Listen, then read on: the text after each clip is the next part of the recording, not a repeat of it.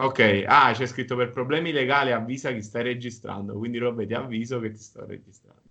Va bene, perfetto. Vabbè. Non allora, sono molto d'accordo. Non sei d'accordo? Dobbiamo stopparlo subito. Benvenuti ad una nuova puntata di Design Addicted e oggi faremo qualcosa di molto diverso perché abbiamo in collegamento Skype perché purtroppo il coronavirus non ci ha permesso di incontrarci eh, la dottoressa e architetto eh, Roberta Esposito. Robby, ti vuoi presentare? Ci vuoi dire chi sei e come mi conosci da poco, ma ci conosciamo da pochissimo. Ci conosciamo da pochissimo, uh, per fortuna o purtroppo ancora no. non, è, non, è, ben chiaro. Allora, uh, io sono Roberta Esposito, sono una dottoranda in architettura alla Sapienza di Roma e niente, sono laureata in architettura a Napoli per la verità, alla Federico II, e non sono mai più uscita dall'università, possiamo dire. E non perché Pensa... abbia cominciato subito. Dimmi. Pensa che io ero convinto tu fossi dottoranda alla Federico II, cioè già mi stai dando la ecco. prima notizia della giornata. Benissimo. No, sono dottoranda alla Sapienza, quasi in chiusura l'ultimo anno e quindi dicevo non sono mai più uscita dall'università, non perché abbia cominciato subito il, il percorso di dottorato, di dottorato, cioè sono diventata dottoranda due anni dalla, dalla laurea. Sei ancora Però... lì in attesa di, diciamo, di completare. Robby, no, perché in realtà l'intervista è proprio perché io ne so pochissimo, perché in realtà ho lasciato l'università dopo praticamente l'ultimo esame dato. E no, volevo sapere più o meno in primis come funzionava. Cioè quanti anni sono, eh, come, come uno si approccia proprio all'idea di voler diventare dottorando, quindi se ci sono dei test, c'è un periodo di gavetta in un dipartimento, ci sono degli esami.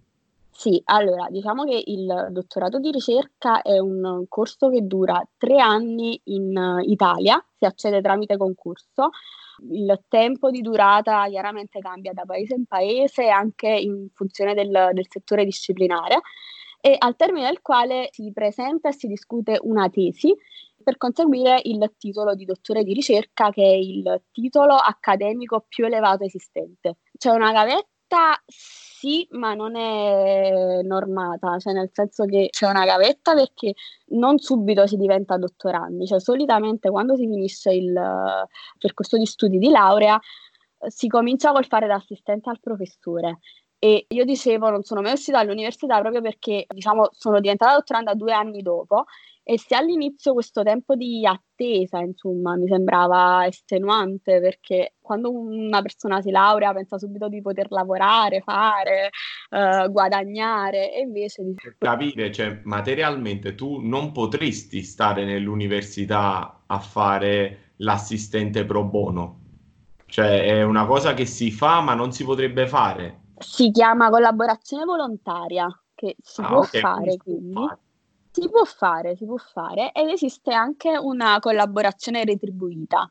In termini pratici è veramente retribuita pochissimo perché un contratto di retribuzione è sui 500 euro, ma 500 euro un corsidario dura sei mesi, quindi se dividiamo 500 euro in sei mesi, insomma, no, sono... Nemmeno il, il, trasporto pubblico per eh, arrivarci, praticamente. Esatto, eh, sono 90 euro al mese, quindi... Esatto. Insomma, quando si hanno i contratti retribuiti, quando non si hanno una collaborazione volontaria, quindi è proprio... È proprio beneficenza allo Stato italiano, praticamente. Esatto, però dicevo, se questo tempo inizialmente mi sembrava di attesa veramente terribile, diciamo che eh, è un tempo di maturazione dell'idea abbastanza necessario, perché non è che si diventa ricercatori dall'oggi al domani, cioè c'è proprio necessità di maturare l'idea, perché comunque è una carriera e di conseguenza anche una vita molto lenta, che ha dei tempi veramente dilatati, perché non si diventa professori dall'oggi al domani. Sì, ma diciamo che questa cosa oggi dovrebbe... Ora non so a quanti anni si diventa professori. Eh, mediamente a 45 anni. Eh, esatto, la sensazione quando ero all'università che prima dei 45 anni, 50 anni era difficile trovare un professore ordinario. Ordinario no, non è valido. Ah, ordinario è impossibile. ordinario no, però un associato... Diciamo quella, quella è la tempistica. Sì, 45 anni almeno, ma anche no, 50. Un altro paio di domande, ma per esempio, come fai, cioè il, um, il dottorato, quando fai poi, decidi di diventare dottore di ricerca e fai il test, dopo il tema te lo assegnano, c'è una commissione, lo discuti con un professore di riferimento, lo decidi da solo, cioè nel senso come fai a decidere cosa poi ricercherai? Perché immagino che comunque la finalità sia quella di fare qualcosa che vada oltre alla soli- solida didattica, cioè oltre al solo studio di ulteriori cose, insomma, dovresti tu apportare qualcosa di nuovo, no? Sì, anche perché la, la ricerca chiaramente parte da una tensione personale, però deve essere una ricerca originale e uh, a disposizione della comunità scientifica, deve costituire un avanzamento per la disciplina in questo caso dell'architettura. Allora, per quanto riguarda la scelta dipende da, um, dai corsi di dottorato, perché per esempio io alla Sapienza ho un curriculum, io sono dottoranda in architettura e costruzione, ma ho un curriculum in morfologia urbana, quindi ho dovuto scegliere un tema inerente alla morfologia urbana. Questo non vale dappertutto, per esempio eh, a Napoli non, non, c'è un curriculum, quindi eh, è molto più ampia la scelta però fondamentalmente eh, la proposta viene avanzata dai, dai dottorandi e professore di riferimento perché comunque nei tre anni di corso si ha sempre un tutor, uh, un po' come la tesi di laurea. Uh, quindi nei, nei, tre anni uh, si ha un tutor e questo tutor consiglia... Cioè diciamo valida la tua scelta, cioè sì, valida la tua scelta, certo. E, e, piano piano, perché poi immagino che sia pure un percorso che nei tre anni può cambiare, non è detto che la tua idea iniziale poi studiando non si modifichi, giusto? No, assolutamente. Io sono quasi in chiusura, chiudo a novembre e si sta ancora modificando la mia idea, quindi sì, cambia nei tre anni, si definisce l'ultimo anno fondamentalmente. E poi Robby, un'altra cosa, cioè durante questi tre anni, ora diciamo io leggevo un po' sui dottorati, come funzionavano, ho letto che addirittura ce ne stanno alcuni che vengono proposti in azienda, ho visto un bando di Padova di, di, di inizio marzo dove tu fai il dottorando, il dottorato, scusami, in azienda, in aziende specializzate per dare un, un quid in più a quella che può essere la produzione italiana. Ma tu durante questo periodo puoi scegliere di farlo a casa, tipo qualcosa di eh, propriamente didascalico, oppure sei costretta, o cioè costretta, lo fai anche in università facendo eh, correzioni per determinati corsi, facendo da, dico supplente, ma comunque da dando vari professori a seguire dei corsi, lezioni, queste cose qui. Sì. Allora, Hai quando... scelta o c'è proprio una prassi standard? Allora, quando uh, si partecipa al concorso ci sono dei posti con uh, borsa di dottorato, che equivale allo stipendio praticamente. Alcuni, alcuni posti senza borsa di dottorato, per cui per tre anni non si viene pagati, sono di uh, quantità molto minore. Per esempio, su 10 posti, uh, due sono senza borsa, 8 sono con la borsa. E c'è poi qualche corso, qualche, qualche posto che si chiama borsa industriale, che è appunto relativo a questa cosa che dicevi, si può svolgere in azienda. Non sono molto informata su queste borse industriali perché io non ho una borsa industriale, ho una borsa di, di studio classica, insomma. Però comunque l'attività del dottorato, eh, del dottorando eh, deve eh, scindersi tra ricerca e didattica. Quindi eh, io faccio una parte di ricerca che è relativa mia, al mio tema di, di tesi di dottorato, um, c'è tutta una questione dei convegni, dei workshop, eccetera, e poi c'è eh, la didattica. Quindi io sono obbligata, tra virgolette, ad assistere il professore, nel caso il mio professore di, di tesi, a collaborare ai suoi corsi. Quindi io uh, collaboro, faccio da assistente ai corsi che tiene il professore. E eh, Robert, per avere un'idea più o meno mm. quanto mm. tempo ti occupa? Cioè, nel senso, tu una giornata tipo tua, ovviamente non in tempi di coronavirus, cioè, nel senso, poi dopo magari ci dici come state affrontando questa, questa È una tragedia. Esatto, cioè ci dici più o meno come avete pensato per portare comunque, penso, il corso a completarsi. Però diciamo, facciamo finta che mh, il 3 aprile tutto rientra e si ritorna alla normalità. Mm. Una tua giornata tipo, come, come, si svolge se fosse una giornata, diciamo, di, di un mercoledì, faccio un esempio? Allora, alle 9.30 sono in dipartimento fino a... Mh, mm, noi non abbiamo orari, questo è un altro punto. fino a mediamente vado via verso le, le sei e mezza, sette tutti i giorni. Okay. Poi ci sono dei giorni in cui ho delle consegne, vado via più tardi, eh, giorni che vado via prima, no, non è vero, non succede mai, quindi... Senti, quindi... Ma, ma, tu vai in dipartimento, la giornata hai tipo un, diciamo, degli orari dove sai che devi fare quella lezione, quelle correzioni? Sì, quando ci sono i corsi, eh, per esempio due volte la settimana più o meno il corso di laboratorio, per cui devo andare al, um, uh, a fare l'assistente al corso di laboratorio. Essendo laboratorio solitamente facciamo le revisioni anche in altri giorni della settimana, per cui la, la settimana uh, viene scandita da uh, due giorni per il laboratorio, magari un giorno si fa revisione, gli altri tre rimangono diciamo per me, per la mia ricerca. Ho capito, però non è comunque sovraccaricato, cioè riesce ad avere il tempo della ricerca, non mi guardare con quella faccia, mm, riesce ad avere tempo per la ricerca piuttosto che... La domanda sottintesa è, ci sono abbastanza dottorandi per dare un buon servizio agli studenti? Cioè per, per, da, per coprire quelle che sono le necessità dell'università? O sentite un sovraccarico di impegni e pensate tra di voi eh, siamo in tre, dovremmo essere in sei? Supporto agli studenti alla didattica mh, mm, viene prima di tutto, quindi siamo noi che sacrifichiamo la nostra ricerca.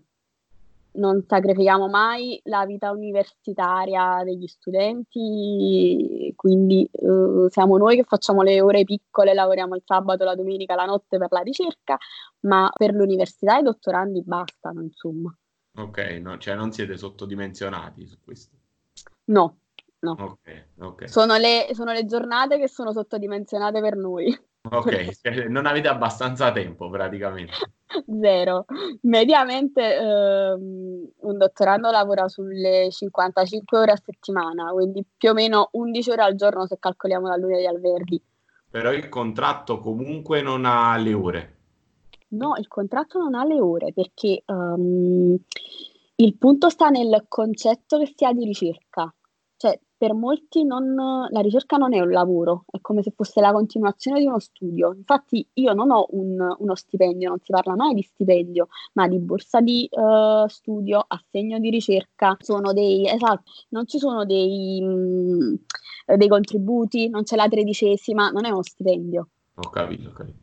Senti Robby, facciamo qualche domanda un po' più, diciamo, specifica. Allora, in primis non ci hai detto cosa stai ricercando. Cioè, noi non abbiamo il titolo e poiché io so, perché quando ci siamo conosciuti me l'hai detto, che tutti ti chiedono cosa fai di preciso, io voglio utilizzare questi prossimi 5 minuti di modo che tu li puoi tagliare dopo che me l'hai spiegato e te li puoi rigiocare con tutti così ti mandi in una nota direttamente WhatsApp quando uno te lo chiede e abbiamo una risposta per tutti. Quindi per tutti, la domanda secca è cosa ricerchi il titolo della ricerca e cerca di sintetizzarlo per chi come me più o meno fa il tuo lavoro, ma anche per chi la mattina si sveglia e magari, che ne so, lavora i, i campi, insomma, cerca di essere abba- meno tecnica possibile.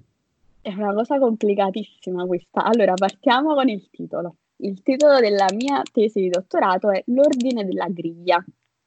Tu dirai, quale griglia? Di che stiamo parlando? Esatto, cioè il nostro famoso amico che ara i campi si chiede quale griglia allora, siccome ti dicevo prima, eh, il mio curriculum è in morfologia urbana, io studio la griglia urbana, per cui ehm, quella struttura dell'impianto, appunto, cioè proprio l'impianto urbano e in particolare lo studio eh, delle città coloniali, quindi delle città dell'antica Grecia, delle città dell'impero romano e delle colonie sudamericane e nordamericane. In realtà studi come si è evoluta questa griglia o la studi a livello tecnico? È, è... è un percorso nei, diciamo, nei secoli e negli anni o, o magari, che ne so, come sono state influenzate le varie civiltà fra di loro e quindi come alcuni aspetti di una sono stati riportati su altri, oppure a livello tecnico del tipo eh, questa era fatta in questo modo, quest'altra era fatta in quest'altro modo. Allora, esistono, mh, si apre una questione perché esistono delle tesi in l'architettura non è un'unica eh, disciplina, ma ha delle sottocategorie. Quindi esistono delle tesi in storia dell'architettura, delle tesi in composizione architettonica, delle tesi in urbanistica. Quindi, eh, essendo la mia la tesi- una tesi in composizione architettonica, eh, quindi sul progetto, io studio la griglia chiaramente nei secoli, negli anni, però non è una tesi compilativa, io non, non- non faccio la storia della griglia, ma a me serve studiarla, quindi la colloco cronologicamente ovviamente, ma ehm, a me serve studiarne gli aspetti formali, quindi io sto costruendo proprio una tassonomia, quindi sto classificando le griglie a prescindere dal- dalla collocazione temporale. Perché ti stavo chiedendo per un aratore di campi tassonomia cosa significava. Cla- classificazione da taxis Ok. greco. Gra- grazie Robby. Prego. Robby, e poi un'altra cosa che ti volevo Mm. chiedere. Ovviamente ora con questa cosa del, del virus, del coronavirus, Sì. eh, eh, so che diciamo siete chiusi fino al 3 aprile, Mhm. con eh, diciamo tutte le attività didattiche, ma volevo sapere come vi stavate organizzando. Eh, eh, i corsi cominciano lo stesso perché calcola che adesso siamo in un periodo di, di fermo perché i corsi, eh, questo è il periodo d'esami, cioè i corsi sono finiti il mese scorso, quindi ancora devono cominciare i corsi del secondo semestre e comincerebbero lunedì. Ma quindi i ragazzi 16. hanno saltato gli, hanno saltato gli esami o sono riusciti Eh, a farli? Sono riusciti a farli perché fino alla settimana scorsa si poteva ancora, fino a dieci giorni fa si potevano ancora fare e quelli degli ultimi giorni qualcuno si sta saltando gli esami, però l'università subito si è attrezzata ed è diventata università online. Quindi i corsi da lunedì cominciano online e gli esami si possono fare online. Quindi è proprio arrivata una comunicazione che eh, noi tutti ci siamo iscritti su una piattaforma dove verranno erogate le, le lezioni. Quindi Quale, stiamo... quale piattaforma? C'è una piattaforma aperta a tutti o dell'università? No, è una piattaforma, è Microsoft Team, è una piattaforma... Che usiamo tutti per fare i nostri, diciamo, videochiamate a 7-8 persone che si fanno in questi Esatto, giorni. esatto, Se- esatto. Però immagino che comunque la tua materia, essendo di laboratorio, ha più problemi con questa cosa. Sì, ha più problemi, eh, sperando che questa situazione si risolva subito, eh, calcolando che eh, lunedì è 16 e probabilmente questa storia durerà fino al 3 aprile, speriamo. Non sono moltissime le lezioni che, che saranno fatte online. Quindi, eh, essendo un laboratorio, noi abbiamo bisogno della didattica laboratoriale in aula con gli studenti, col ridisegno. Quindi per ora faremo eh, qualche lezione, chiamiamola frontale, non di laboratorio. Quindi eh, il professore. Eh, lo so, lo so, lo so. No, no, no, rispondi. Vai, a No. continua, non fa niente. Questo- Ok. que- non so se lo taglio, cioè questo lo scoprirai solo alla Però, diciamo, essendo via Skype può capitare. Può capitare. Cioè, ritorniamo a noi. Il, il professore farà solo lezioni comunque, eh, diciamo, eh, didattiche, teoriche Sì, inizialmente. teoriche, teoriche, farà delle lezioni teoriche, infatti stiamo poi, questa è una cosa nuova per tutti, quindi mm, vediamo man mano come va, giorno dopo giorno come va, stiamo preparando in questi giorni delle, eh, dei PowerPoint da distribuire agli studenti, perché chiaramente si può fare questa condivisione schermo, quindi loro vedono quando giriamo le slide, eccetera. Però adesso lunedì sarà la prima, la prima prova, insomma, Ma- vediamo come va. Magari verso settimana prossima ti, fa, ti rompo le scatole di nuovo e mi dici com'è stato il... come sta andando, magari, magari mi sono uccisa, sono No, morta. non esagerare, non esagerare. Senti, Robby, un paio di, di cose, diciamo, più relative all'inizio. Cioè, se oggi tu fai, diciamo, come hai detto tu, facendo il dottorato, fai l'ultimo step a livello accademico, Ma se sì. tu dovessi consigliare oggi ad un ragazzo che approccia all'università di architettura, mm. Consigli anche per, per, evitare errori che hai fatto, piuttosto per dargli pure un'idea di quelli che sono gli sbocchi professionali, perché ovviamente tu hai intrapreso una carriera, mm. però io so, perché ne abbiamo parlato, che comunque per due anni hai fatto anche altro. Quindi sì. diciamo un po' di panoramica generale tu ce l'hai sia da un punto di vista accademico che privato. Se oggi un ragazzo sì. ti, ti, chiede, fai finta che è un sedicenne che ti incontra, dice Roberta, che secondo te faccio bene? Allora, io non, non ho intrapreso la carriera professionale, per cui mh, non mi sento di poter parlare pienamente, diciamo, della, mh, dell'aspetto professionale dell'architetto. Per quel che riguarda il corso di studi, um, io ovviamente lo consiglio perché sono, sono un'appassionata della disciplina, altrimenti non farei la ricercatrice in architettura.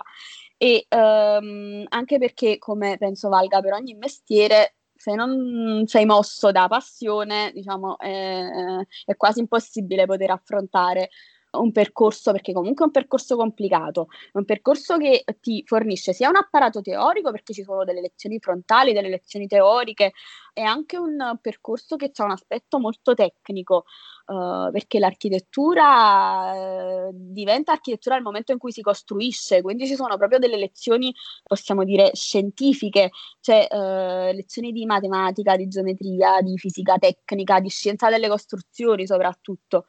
E, e, poi, cosa fondamentale, ci sono i laboratori di progettazione, che eh, sono quel momento in cui si, si sviluppa l'attitudine progettuale, appunto e quindi c'è anche molta uh, condivisione, un'università che, che, che, prevede proprio lo stringere legami tra le persone, perché questa è una formula che si sviluppa all'università ma poi viene, viene applicata anche dopo, perché sugli studi di architettura si lavora in gruppo, un progetto non è mai un, una pratica personale, si fa con un gruppo. Non è, non è, una cosa che si sviluppa da solo, insomma. No, non lo puoi fare e questo viene già sviluppato all'università. Senti, Robby, un'altra cosa ti volevo chiedere, perché io stando dall'altra parte ne, mm. ne vedo tanti, diciamo, di architetti che eh, arrivano da me, che più, possono avere più o meno competenza. Eh, la sensazione, più che domanda, è che siano spesso un po' slegati da tutto quello che è l'architettura contemporanea il design contemporaneo. Cioè, eh, abbiano grandissime basi dei, degli architetti storici, del, diciamo, come hai detto tu, tutte le competenze tecniche, però sembra, non so se è il corso che è strutturato così, ma sembra che di quello che è molto contemporaneo, quindi di quello che è anche l'approccio delle tendenze odierne, eh, a volte è la sensazione che non siano ben conosciute, insomma, proprio da un punto di vista didattico. Mm, questo è vero. Perché ho fatto alcuni colloqui per, diciamo, prendere un architetto diciamo in collaborazione ex novo e ho scelto tra virgolette che fosse un neolaureato quindi ho avuto proprio il pulso mm. di quelli che erano appena usciti dall'università di Firenze ma comunque eh, penso sia lo stesso, cioè non so se i corsi sono identici per tutta Italia. Mm, no, non lo sono, mm, anche perché nella stessa facoltà, nella, nello stesso dipartimento, comunque seguire un corso di laboratorio di un professore piuttosto che di un altro, quell'apparato teorico che ti fornisce è diverso da, uh, da persona in persona, quindi non solo dipende dall'università, ma dipende anche dal, dal corso che si sceglie nella stessa università perché ognuno ha le sue, le sue fissazioni, le sue ossessioni e questo è, è, umano. No, dicevo, secondo te il fatto che come, come tu prima raccontavi, i professori comunque hanno una certa età, mettiamola così, eh, ci può stare che questa cosa sia legata poi ai programmi che propongono agli studenti? No, più che una certa età um, non è tanto legato all'età, però sicuramente l'università non ti fornisce la conoscenza piena del mondo dell'architettura. Per esempio, il corso di storia è un corso di, di storia dell'architettura, è un corso che comunque si ferma al Novecento, cioè, quindi non si ha la, la, conoscenza di quello che sta succedendo oggi nel mondo dell'architettura. Bisognerebbe un po' di studio da autodidatta, insomma, perché l'università non fornisce un quadro completo Ho capito. No, però sai cos'è? Di solito, un po' in tutte le facoltà, si parla sempre del distacco dello studio da, poi dal mondo lavorativo. Se sì, tu questo... fai il corso di storia dell'architettura e non ti dico focalizzi sugli ultimi cent'anni, ma comunque non gliene dai un'infarinatura completa, poi ci sta che quando entri nel mondo del lavoro eh, hai dei vuoti che devi colmare, insomma. Sì, sì, sì, ma ti ripeto, cioè, l'università ti, ti fornisce un, una parte del, del, sapere, tutto il resto lo si sperimenta sul campo, altrimenti l'università dovrebbe durare 15 anni.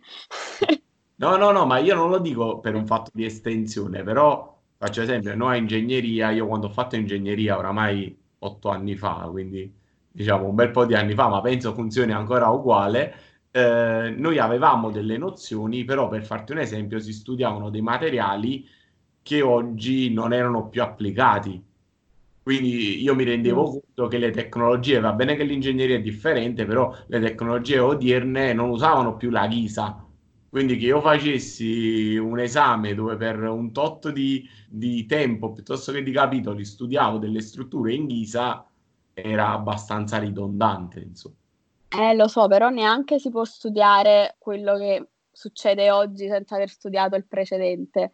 Cioè, l'università comunque dà quelle basi, diciamo, universali, tradizionalmente universali, poi cioè, comunque le basi ci vogliono lo stesso, non puoi passare direttamente. È un po' come studiare il latino al liceo. Eh, certo. Eh, serve per capire la mente, ma Esatto. Oltre fare bella figura in pubblico due o tre volte. Oltre a dire tassonomia. Sì, esatto, oltre a te che mi spieghi dal greco come viene fuori tassonomia, diciamo, serve a poco. Robby, ora diciamo, io avrei altre 8.000 domande, eh. Eh, però cerco di ridurle. Abbiamo le 4-5 domande.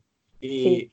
un, una è legata, cioè nel senso che tu quando hai finito l'università hai dovuto prendere una scelta su cosa fare. Come mi hai detto, comunque ci sono stati due anni in cui hai fatto altro e comunque poi hai deciso di fare il dottorato di ricerca. E quindi allo mm. stesso tempo, ora, quando a novembre puti la tesi di dottorato, quindi il dottorato finisce, avrai un altro momento dove decidere che fare. Insomma, quindi volevo sapere da te un po' come pensi di affrontare quello che succede nel 2021 e poi soprattutto se mi racconti come sono stati due anni e cosa hai fatto nei due anni tra specializzazione, tesi specialistica e concorso di dottorato. Ok, allora la prima domanda ti dico che tu non dovresti mai fare nella vita una domanda del genere a un dottorando di ricerca. Cosa c'è dopo il dottorato? Non, non lo chiedere mai più, questa sia la prima e l'ultima volta perché si apre una sfilza di, di concorsi, assegni di ricerca, abilitazioni, una cosa terribile, ti dicevo prima, una carriera lunghissima, uh, per cui non lo so, quando mi dottoro poi si vedrà, insomma, perché uh, diciamo c'è una, questa visione un po' tragica del, della ricerca, eh, però Vabbè, vediamo, insomma, lasciamo, mettiamo da parte questa domanda. E lì mettiamo un bel punto interrogativo. Un bel punto interrogativo. Puoi sa? raccontare meglio quello che hai fatto prima, diciamo. Quello, diciamo, si può raccontare. Ah, cosa ho fatto prima? Uh, dicevo, sono passati due anni dalla laurea poi all'effettiva vincita del concorso di dottorato. Un anno ho lavorato sugli studi di architettura e ehm, allora c'è da dire che ho cominciato da subito col fare da assistente al professore con il quale mi sono laureata, per cui diciamo lavoravo due giorni in università eh, facendo i corsi di laboratorio di, di, composizione architettonica urbana e gli altri tre avevo bisogno di lavorare per sostenermi comunque economicamente perché eh, l'università, già ci siamo detti, eh, non mi pagava e se mi pagava erano questi 500 euro sei mesi, quindi va bene. E ho lavorato per un annetto su studi di architettura, quindi partecipando a, collaborando a dei concorsi talvolta due mesi, talvolta tre mesi, talvolta quattro, ma gli studi di architettura non mi pagavano. Per cui stavo appunto da capo e ah. non era quello di cui avevo bisogno. Erano studi che facevano privato, pubblico, eh, concorsi, urbanistica piuttosto che ristrutturazioni? Io ho lavorato su studi che facevano concorsi pubblici, erano grandi studi di architettura, sono oh. grandi studi di architettura di Napoli, quindi erano concorsi. Nomi perché eri a nero, però non si possono fare. Sempre collaborazione volontaria. Volontaria, ok, ok. Quindi dicevo, l'università non mi pagava, lo studio non mi pagava, io comunque avevo bisogno di un'entrata e quindi diciamo ho abbandonato gli studi di architettura perché comunque, ripeto, in quei due anni ho capito che cosa volessi fare nella vita e quindi dedicarmi alla carriera accademica universitaria. Ho cominciato a guardarmi intorno perché comunque non mi sono mai fermata neanche un giorno, non bisogna farlo e assolutamente per caso mi arriva questo post su Facebook dal, dal mio fidanzato dell'epoca che detta così sembra che io abbia 75 anni, però dell'epoca. C'era questa proposta di lavoro, cercavano un architetto e a cercarlo era una uh, nota wedding planner, anche qui magari non facciamo no- nomi. Io devo dire la verità, non conoscevo all'epoca. Sì, e... ti la verità, fino a quando tu non mi raccontavi questa cosa, io perciò ho fatto questa domanda, ho fatto finta di girarci intorno perché non sapevo proprio che i wedding planner avessero gli architetti. Cioè, immaginavo che, cioè, perché pensavo fosse il loro lavoro organizzare i tavoli, queste cose Cioè, no, non pensavo, cioè, se tu gli togli quello, ma non voglio fare, diciamo, una discriminazione, cose, perché t- tra l'altro ho tanti amici che lo fanno e, e, ho, e ho, stima completa di, di, wedding planner che organizzano comunque il giorno più bello della vita delle Chiaro. persone, per chi crede che quello sia il giorno più bello della loro vita. E e che estendiamo una parentesi, però non sapevo avessero gli architetti. Eh, ma per questo ti dicevo una nota wedding planner. Comunque non stiamo parlando di, diciamo, una wedding planner, eh, diciamo, mediocre o comunque di livello medio. Insomma, è una wedding planner che ha eh, un team di... Aveva bisogno di, di supporto sì, perché gli eventi sì, erano grossi. Sì, sì, lei ha un team di, di professionisti, cioè c'è, c'è, l'architetto, ce ne sono due addirittura, c'è, c'è il grafico, c'è, ma, c'è la, chi si occupa delle pubbliche relazioni, stiamo parlando comunque di, una, di un'azienda, non stiamo parlando di una wedding planner, eh, diciamo così, di bassa categoria improvvisata e eh, io non conoscevo, cioè devo ammettere che io non conoscevo. Il tuo ex fidanzato questa cosa, diciamo, l'ha fatta giusta. L'ha fatta giusta, una cosa giusta. non facciamo nomi anche in questo caso, ma una cosa giusta l'ha fatta. E quindi tu vedi sì. annuncio e ti proponi fondamentalmente. Sì, praticamente mi propongo, mando questo messaggio e loro subito mi convocano dopo due o tre giorni dal, uh, uh, dal, mio messaggio, per cui si apre davanti a me questo fantastico mondo degli eventi, dei matrimoni e uh, io vado a fare il colloquio, ero completamente ignara di, diciamo, di tutto questo universo di, di, eventi, matrimoni, party, feste e a livello professionale chiaramente. Finito il colloquio, mentre sto rientrando a casa, mi arriva un sms del titolare dell'azienda eh, il quale mi dice: Ci hai fatto un'ottima impressione, mettiamoci d'accordo su quando cominciare questa collaborazione. Sogno di chiunque fare un colloquio e avere risposta mentre stai tornando a casa.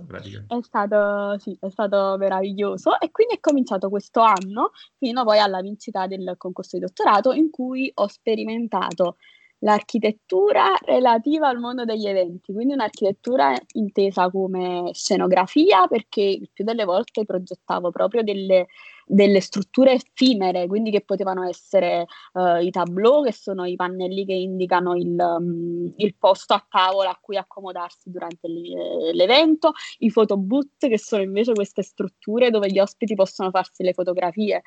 Per esempio, ho progettato una volta una, un photobooth, una, una torre Eiffel di 6 metri.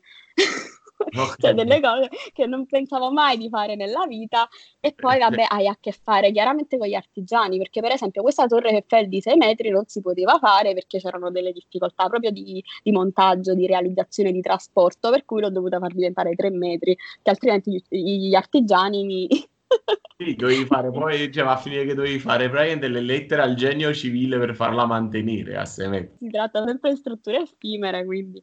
E anche poi eh, dell'architettura eh, come fotorendering, cioè proprio del, um, parliamo del mondo del tridimensionale, perché io facevo le, le, proprio le simulazioni delle uh, disposizioni dei tavoli, delle sedie, dei divani, del palco della musica, cioè praticamente tutto, tutto l'evento lo realizzavo in tridimensionale per presentarlo uh, ai clienti. Cioè, I clienti così vedevano già come sarebbe venuta la situazione. Esatto, sì, sì, sì, sì, si costruiva proprio un book. E tu in realtà arredavi fondamentalmente quella che era la situazione. Però sì, però progettavo anche se... No, nel senso, no, nel senso progettavi, arredavi, nel senso che era, il dettaglio era elevato, perché se arrivavi a fare il, il centro tavola vuol dire che tu non lasciavi nulla al no, caso. No, no, no, no, ma infatti non è mancata occasione dove si progettavano proprio le strutture dei centri, cioè la struttura del centro tavola veniva sempre progettata io avevo a che fare comunque con gli artigiani che, che progettavano questi centro tavola, uh, ma anche mh, proprio dei tavoli. Per, mh, per, molti eventi i tavoli sono stati disegnati da me e realizzati. Quindi devo dire che mi sono divertita molto e comunque ho fatto parte. Una domanda venale, una cosa del genere, cioè progettare un tavolo, per farti un esempio. Cioè, tu hai ricordi di quanto può essere costato un tavolo piuttosto che un centro tavola? E soprattutto la mia domanda è, poi dopo al cliente veniva maggiorato sull'artigiano, certo, però di quanto? Cioè quanto un prodotto di arredamento che di solito ha un per due oppure di un 20%, di un 30%? Ti dico la verità, non, non ne ho proprio idea, perché io non, cioè, non mi relazionavo proprio al, ah, al momento economico. Io progettavo, poi stiamo parlando, mm, ti dicevo, di un, di un livello molto alto, per cui eh, non voglio dire che problemi di soldi non ce ne sono, però ovviamente l'evento con i tavoli progettati su misura è un evento molto più di lusso rispetto a un evento con dei tavoli presi in affitto. Senti, Rob, l'ultima domanda, poi dopo magari chiudiamo la parte dei matrimoni, che comunque è una parte dove ti farei parlare per ore perché credimi è un mondo a me sconosciuto, l'architetto per wedding planner eh, è una novità, penso, negli ultimi dieci anni, penso, prima non, non credo Ma, ma sì, sì, è un ma, mestiere così...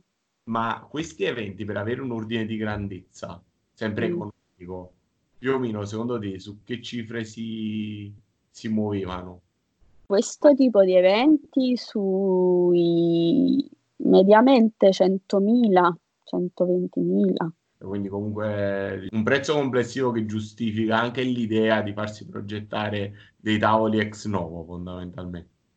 Sì, sì, stiamo parlando di livelli alti, però questo ti fa capire pure quanto il mondo dell'architettura poi sia pieno di sfumature, perché non te l'immagineresti mai che il no, mondo... No, no, no, assolutamente non mi... Ha... Cioè io per esempio comunque diciamo un po' ne faccio parte da sei anni, però non avevo proprio idea fosse possibile una cosa del genere. Neanche io ho risposto a un annuncio. esatto, esatto.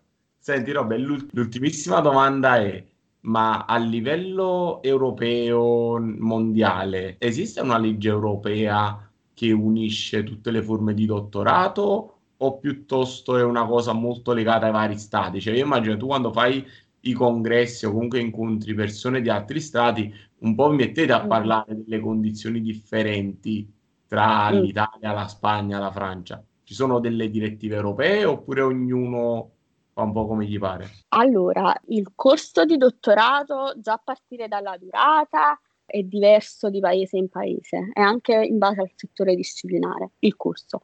La retribuzione anche non è uguale. In Italia è eh, diciamo normata per tutta Italia, eh, quindi tutti i, dottori, tutti i dottorandi di ricerca hanno la stessa borsa di, di studio però non è la stessa, cioè se mediamente un, un dottorando in Italia uh, guadagna circa 1000 euro al mese, 1100 euro al mese, magari 1500, e uh, all'estero non è così. Non so precisamente quanto, siano, quanto sia l'importo della borsa di studio, uh, però uh, dipende, questo varia da paese in paese. Sicuramente la ricerca in Italia mh, non sta messa benissimo.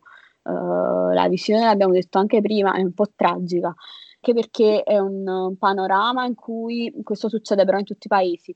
Il ricercatore deve pubblicare, pubblicare, pubblicare per poter stare in alto in una mh, mm, graduatoria ipoteticamente prossima, perché uh, di un concorso che potrebbe uscire tra due anni, tre anni. No, non sento più. Dovete pubblicare eh, devi per... pubblicare, pubblicare, pubblicare per stare in alto in questa graduatoria di un concorso che uscirà non si sa ipoteticamente quando. Pubblicare e spese personali, quindi è un cane che si morde la coda, quindi la, sicuramente il, uh, il mestiere, chiamiamolo mestiere del ricercatore, non è un mestiere facile, in Italia non lo è per niente, quindi beh, si è parlato tanto di fuga di cervelli, quindi parecchi uh, preferiscono andare all'estero.